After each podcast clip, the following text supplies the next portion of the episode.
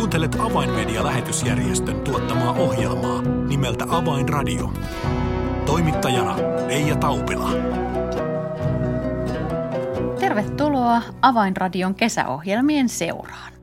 Näissä kesäajan ohjelmissa olemme päässeet tutustumaan avainmedialaisiin, jotka harvemmin ovat näkyvillä tai kuuluvilla, mutta joista jokainen on kuitenkin tärkeä osa avainmedian tiimiä ja jota ilman työ avainmedialla loppuisi lyhyen. Tervetuloa kesäiselle retkelle tutustumaan avainmedian tiimiin.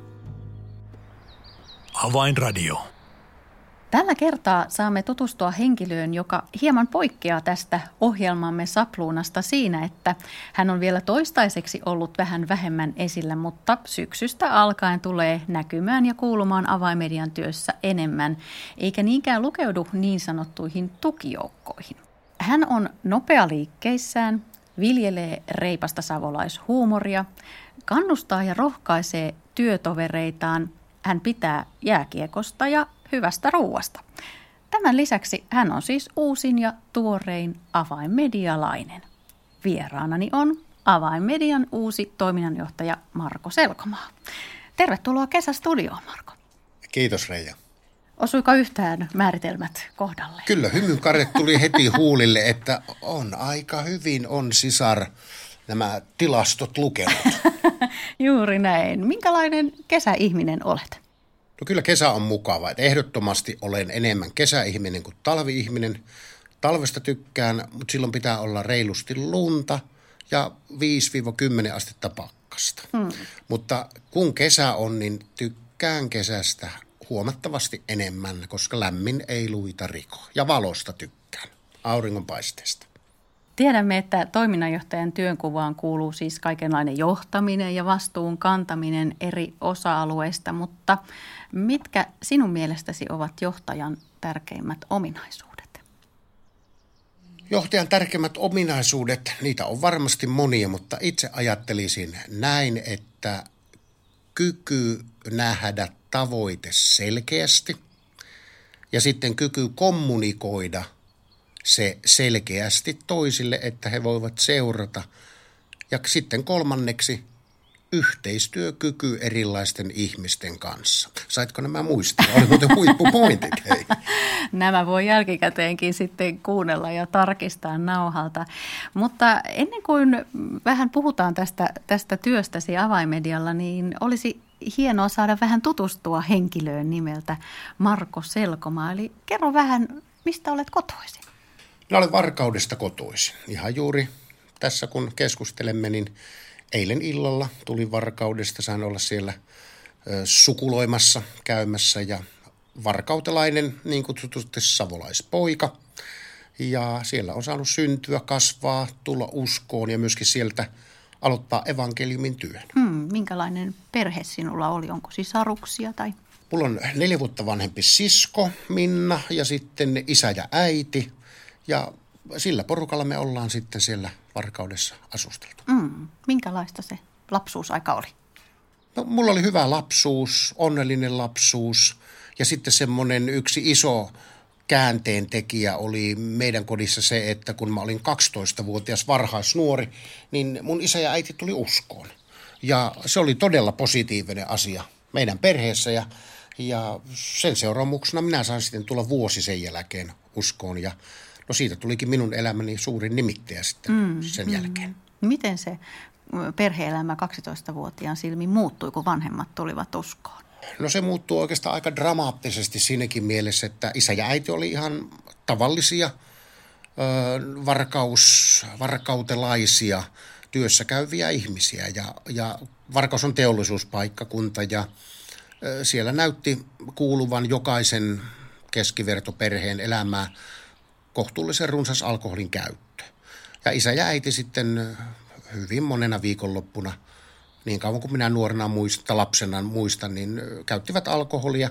Ja siitä oli sitten ikävät riidat oli seuraamuksena. Ja, ja, mutta ei niistä nyt sen enempää. Mutta sitten kun isä ja äiti tuli uskoon, niin se muutos oli kyllä 12-vuotiaankin pojan silmissä dramaattinen, että esimerkiksi perjantaina ei enää tarttenut koskaan koulusta kotia tullessa mietiskellä ja olla pelokas siitä, että onkohan iskä, iskä ottanut viinaksia ja tuleekohan taas tänä iltana perheriidat. Ei, vaan kaljanjuonti loppu siihen ja riidat, alkoholista johtuvat riidat loppu siihen ja kyllä minä ihan pikkupoikana tunsin sen, että meille tuli rauha kotia. Se oli mm. iso, iso juttu. Mm. Avautuuko se vielä silloin 12-vuotiaan äh, mielessä, että mistä se muutos johtui? No siis sen sillä tapaa, kun isä ja äiti tuli eräänä iltana kotia hengellisestä kokouksesta, mutta ennen tuota hengellistä kokousta niin semmoinen outo juttu oli käynyt, että meillä oli käynyt vierailemassa muutamia pariskuntia, jotka oli minusta vähän outoja. Ne oli, iskeäiti sanoa, että nämä on uskovaisia. Ja sitten olin huomannut, että semmoisia outoja lehtiä, hyvä sanomalehtiä oli jo useamman kuukauden ajan ilmaantunut meidän pöydille. Ja mä en oikein tiennyt, että mistä on kysymys, muuta kuin nämä ilmaisut. Ja sitten eräänä iltana isä ja äiti tulee kotiin ja tulevat minun ja siskoni luokse ja sanoo, että me olemme nyt antaneet elämämme Jeesukselle. Eli nyt ymmärrätte, että okei, tämmöinen juttu on käynyt. Mutta ehkä se, miten tämä homma konkretisoitui mulle, niin mä muistan yhden perjantai-illan. Mä tuun koulusta kotia perjantai-iltapäivänä ja nytten monena perjantaina oli käynyt se, että kun mä lähestyn kodin ulkooveen, niin mä kuulin sen, että mankan ääni soi kovalla. Ja iska kuunteli sitten erittäin kovalla jotakin no, muun muassa tämmöistä lausua, että laulaa, että vain loppu isä minä oon. Ja näitä, näitä lauluja. Ja silloin kun volyymit oli kovilla, niin mulla heti tuli semmoinen särähdys mm. tänne, että joo, iskä on ottanut kaljaa. Ja siitä mä tiesin, että illalla on taas kovat riidat.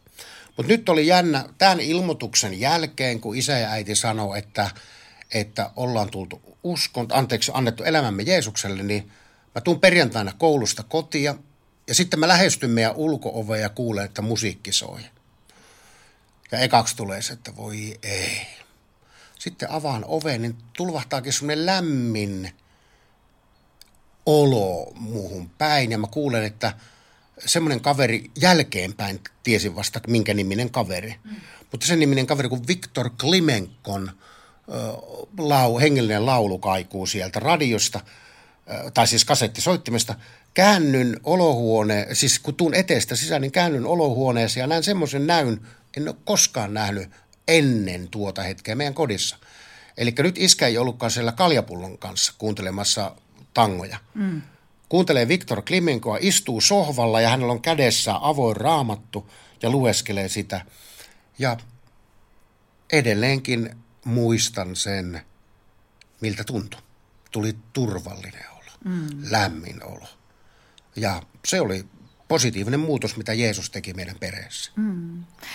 No muutos oli iso tästä kuvailemastasi, kuvailemasi perusteella, niin sanoit tuossa aikaisemmin, että vuosi tämän jälkeen myös sinä teit uskoratkaisun.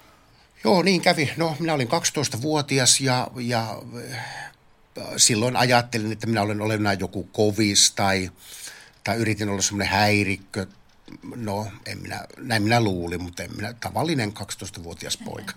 Ja tuota, mutta mä aloin pilkata, häpesin sitä, että isäni ja äitini mm. olivat uskossa, pilkkasin heidän uskoansa koulussa. Ja, äh, mutta äiti kertoi vuoden perästä, että hän oli joka päivä rukoilla minun puolesta. Muutaman kerran hän sai minut sitten houkuteltua kaverini kanssa äh, seurakunnan Jumalan palveluksiin ja me olimme siellä, mutta käyttäydymme vähän epäasiallisesti, koska emme halunneet oltiin niin epävarmoja, että ei osat, haluttu näyttää, että voisi vaikka kiinnostaakin. Mutta äiti kertoi, että hän tajusi, että hänen ei pidä tuputtaa Markolle uskon asioita, mutta minä rukoilen hänen puolestaan. Ja äiti sanoi, vuoden hän rukoili. Sitten mulle tuli tosiaan ää, loka-marraskuussa, kun oli lokakuussa täyttänyt just sen 13 vuotta, niin tuli tämmöinen ihottuma. Hmm yllättävästi kaulasta varpaaseen asti koko kroppa oli semmoisen nuppinolpään kokoisen ihottuman peitossa. Ja se oli mulle semmoinen jotenkin erikoisella tavalla pysäyttävä juttu. Minä rupesin pelkäämään, mikä mulla on. Käytiin lääkärissä, otettiin kokeita, ei mikään selvinnyt. Mutta se napsautti jotakin niin kuin minun mielessä, että, että mä aloin kokea sen, että kavereiden kesken niin mä oon yksin ja minua pelottaa ja on hirveän paha olla. Ja se homma kulminoitu siihen, että kuukausi tuota ihottumaa kesti tuun yhtenä päivänä koulusta kotiin ja purskaan vaan itkemään. Mm. Juoksen sitten olohuoneen sohvalle, heittäydyn sinne mahallen ja itken ja kohta äiti tulee mun luokse ja sanoo, että Marko, mikä sua itkettää? En osannut sanoa mitään. Mutta sitten äiti tiesi tavallaan siis sen, että no äiti, äiti tietää vaan. Ja äiti ei sen kummempaa ruvennut kuin sanoa, että no Marko, haluaisitko sinä sitten antaa elämäsi Jeesukselle? Mm. Eli noin äkkestä voisi ajatella, että onpas erikoinen kysymys, mutta äiti tiesi. Ja minä sanoin, että kyllä. Ja homma oli tämä, että mä niin kuin mielessä ajattelin näin, että okei, vuosi sitten iskelle ja äitille oli isoja ongelmia elämässään. Ne rukoili Jeesusta ja Jeesus auttoi niitä niiden isoissa ongelmissa. Ja minä ajattelin, että jos kerran Jeesus auttoi iskää ja äitiä, niin hän voi auttaa minuakin. Ja mä sanoin, että haluan. Äiti meni keittiöön, pesi astiat, rukoili hätärukouksen, että herra, mitä minä nyt teen tuon pojan kanssa, Salo tulla uskoon. Ja sitten tulee takaisin ja sanoo, että polvistutaan tähän sohva ääreen ja rukoillaan. Ja silloin minä käännyin äitiin päin ja sanoin, että äiti, en minä osaa rukoilla. Hmm. Ja, ja no äiti sanoi, että no ei ole monimutkaisempi asia. Rukoile näillä sanoilla. Jeesus tulee minun sydämeeni. Ja jos sä rukoilet näillä sanoilla vilpittömästi, kyllä Jumala sen kuulee. No, minä rukoilin ne rukouksen sanat ja nousin siitä ylös. En kokenut mitään erityisiä tuntemuksia, mutta erikoinen juttu oli se, että mä tiesin heti, että musta oli tullut uskovainen. Ja seuraavana päivänä sitten jo menin kouluun, niin mä siellä kaverille kerroin, että mä oon nyt tullut uskoon sitten. Ja se oli mulle niin selvä asia. Mutta sen ihottuman kanssa, niin se oli meille rukousvastaus. Minä muistan, että se oli seuraava aamu, kun ihottuma oli hävinnyt tuosta uskoon tulosta. Ja äiti on sitten sanonut, että kyllä se oli niin kuin sitä seuraava aamu. Mutta molemmat me koimme näin, että, että Jumala puhuu tavalla taikka toisella. Sitä ei vaan aina huomata ja Jumala tuolla tapaa veti minut sitten pelastukseen ja sillä tiellä ollaan. Aivan mahtavaa. No millä tavalla sitten kaverit suhtautu? Sanoit, että olit itse vähän omia vanhempiasi kavereille pilkannut koulussa, että, että mitä ihmettä tässä nyt on oikein menty tekemään. Niin mitenkäs sitten kavereiden suhtautuminen sinuun? Varmaan sen takia, koska mä olin niin kuin puhelias, ulospäin suuntautuva kaveripiirissä ollut ennen. Niin nyt kun mä tulin uskoon, niin ei se tavallaan sitä persoonallisuutta muuttanut. Ö, kerroin heti että on tullut uskoon. Oikeastaan mun ensimmäinen virallinen todistaminen oli ää, opinto-ohjaajan tunnilla, opon oppitunnilla. Se oli seuraavana aamuna tosiaan uskoon tulosta ja mä istuin ystäväni Tommin kanssa eturivissä sillä, siinä opettajan pulpetissa kiinni mm. tietyistä syistä, että opettaja pystyi pitämään niin kuin silmällä. Niin sitten mä ajattelin, että nyt mä todistan Tommille ja kirjoitin paperilappuun näin, että Tommi, mitä sanoisit, jos minä olisin tullut uskoon? Hmm.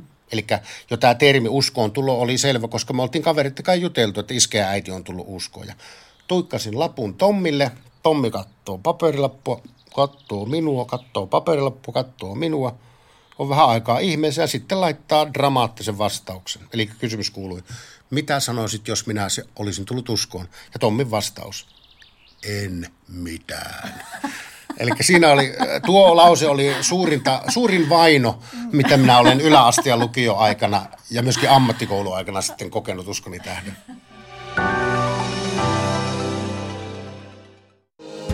Avainmedian medialähetystyö tarvitsee esirukosta ja taloudellista tukea. Lahjoita 20 euroa lähettämällä tekstiviesti numeroon 16499. Kirjoita tekstiviestin sisältö avain 20 ilman välilyöntejä. Siis tekstiviesti avain 20 numeroon 16499. Lahjoituksesi avulla saavutamme ihmisiä, jotka eivät vielä tunne Jeesusta. Kiitos tuestasi.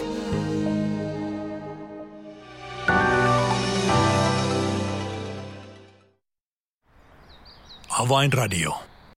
Kuuntelet Avainmedian lähetysjärjestön tuottamaa ohjelmaa nimeltä Avainradio ja tällä kertaa meneillään on Avainradion kesästudio, jossa vieraana on toiminnanjohtaja Marko Selkomaa. Marko, kerroit tuossa mahtavan vivahteikkaasti, miten teidän perheessänne elämä muuttui, kun ensin vanhemmat tulivat uskoon ja sitten myös itse sait 13-vuotiaana tehdä uskon ratkaisun, niin, niin olit nuori poika tuolloin, niin, niin minkälaista tulevaisuutta sitten sen jälkeen rupesit itsellesi suunnittelemaan? Mikä sinusta piti tulla isona? Joo, kyllä uskon tuleminen oli kyllä mulle niin dramaattinen tai merkittävä asia, että siitä sitten kun kesäleirille, tämä tapahtui siis joulukuun, olisiko se ollut joulukuun 12. päivä, kun sain vastaanottaa Jeesuksen sydämen. Seuraavana kesänä olin sitten kesäleirillä ja siellä mun puolesta rukoiltiin ja mä koin hyvin konkreettisesti, kuinka Jumala täytti pyhällä hengellä ja antoi sitten sellaisen lahjan kuin kielellä puhumisen armolahjan. Ja koko sen kevään ajan jo olin lukenut paljon raamattua, tai siis paljon ja paljon, mutta niin kuin ahkerasti raamattua. Ja mä huomasin semmoisen asian, että jos muut tykkäsivät, niin kuin, niiden idoleita oli tämmöiset niin kuin, vaikkapa gospel, seurakuntanuoret, niin kuin mm. gospel-artistit tai jotkut tämmöiset, niin ihan rehellisesti sanottuna, niin minun esikuvia oli helluntai-saarnaajat ja, ja lähetyssaarnaajat. Ja minä niin kuin, se rupesi pikkuhiljaa tulemaan niin kuin tämmöinen, että joo, että minun, mä ihannoin heitä ja ajattelin sitä, että olisi kaikkein merkityksellistä, jos saisi olla lähetyssaarnaajana – ja sitten mä yhdessä vaiheessa mietin, että joo, että ei, ei pastori en, voi, en halua olla, että ne on liian tavallisia, että tuli siihen tulokseen, että lähetyssaarneet on niin kuin ainoita tämmöisiä todellisia tulenpalavia uskovaisia. Niin minä sitä ajattelin, että varmaan tässä lähetyssaarneeksi tullaan. Mutta näiden pohdintojen lisäksi niin aloin kokea aidosti kutsumusta. Mm. Eli mulle tuli semmoinen vakaumus, että minusta tulee saarnaaja ja lähetyssaarnaaja. Siihen aikaan siis käytettiin näitä termiä. Kyllä. Ja tuota niin, siinä sitten äh, mietiskelin, että kun mulla oli lapsuudesta ollut yksi tämmöinen ajatus. Mä olin sanonut iskälle ja äitille yhden kerran, kun olin telkkariohjelmassa nähnyt kokin. Se oli valkoinen takki, hieno kokkihattu. Niin mä olin sitten pienenä poikana sanonut, että minusta tulee kokki. Ja ainut idea oli vaan, että katson, että onpas äijällä hienon näköiset vermeet päällä. Ja tuota niin, sitten kun olin peruskoulun käynyt, niin mä kävin ensiksi ammattikoulun kokkilinjan kaksivuotisen. Menin sinne ihan siis sen idean takia, mikä mulla oli. Nöyrästi tunnustan, mulla ei ole minkäänlaisia taipumuksia ruoanlaittoon. Keittiön sotkemiseen ja syömiseen kyllä on taipumuksia.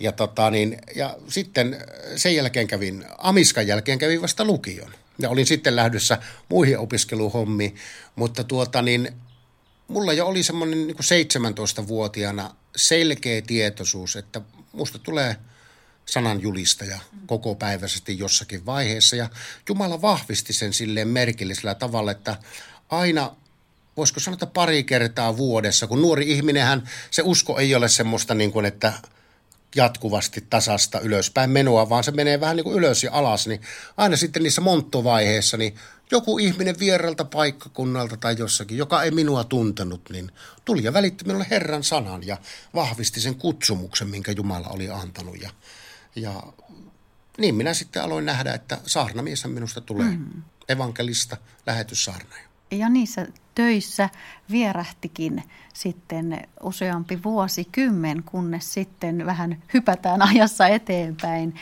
Päädyit tänne avainmedialle toiminnanjohtajan tehtävään, niin, niin millaisena etappina ikään kuin tämän, tämän työtehtävän näet ikään kuin tässä elämäsi janalla? Kyllä mä näin, näin tämän asian tällä tavalla, että Jumala näkee koko ihmisen elämänkaaren. Mm. Hän tietää kaiken koulutuksen, elämänkokemuksen, elämänvaiheet, kaiken mitä me tarvitsemme.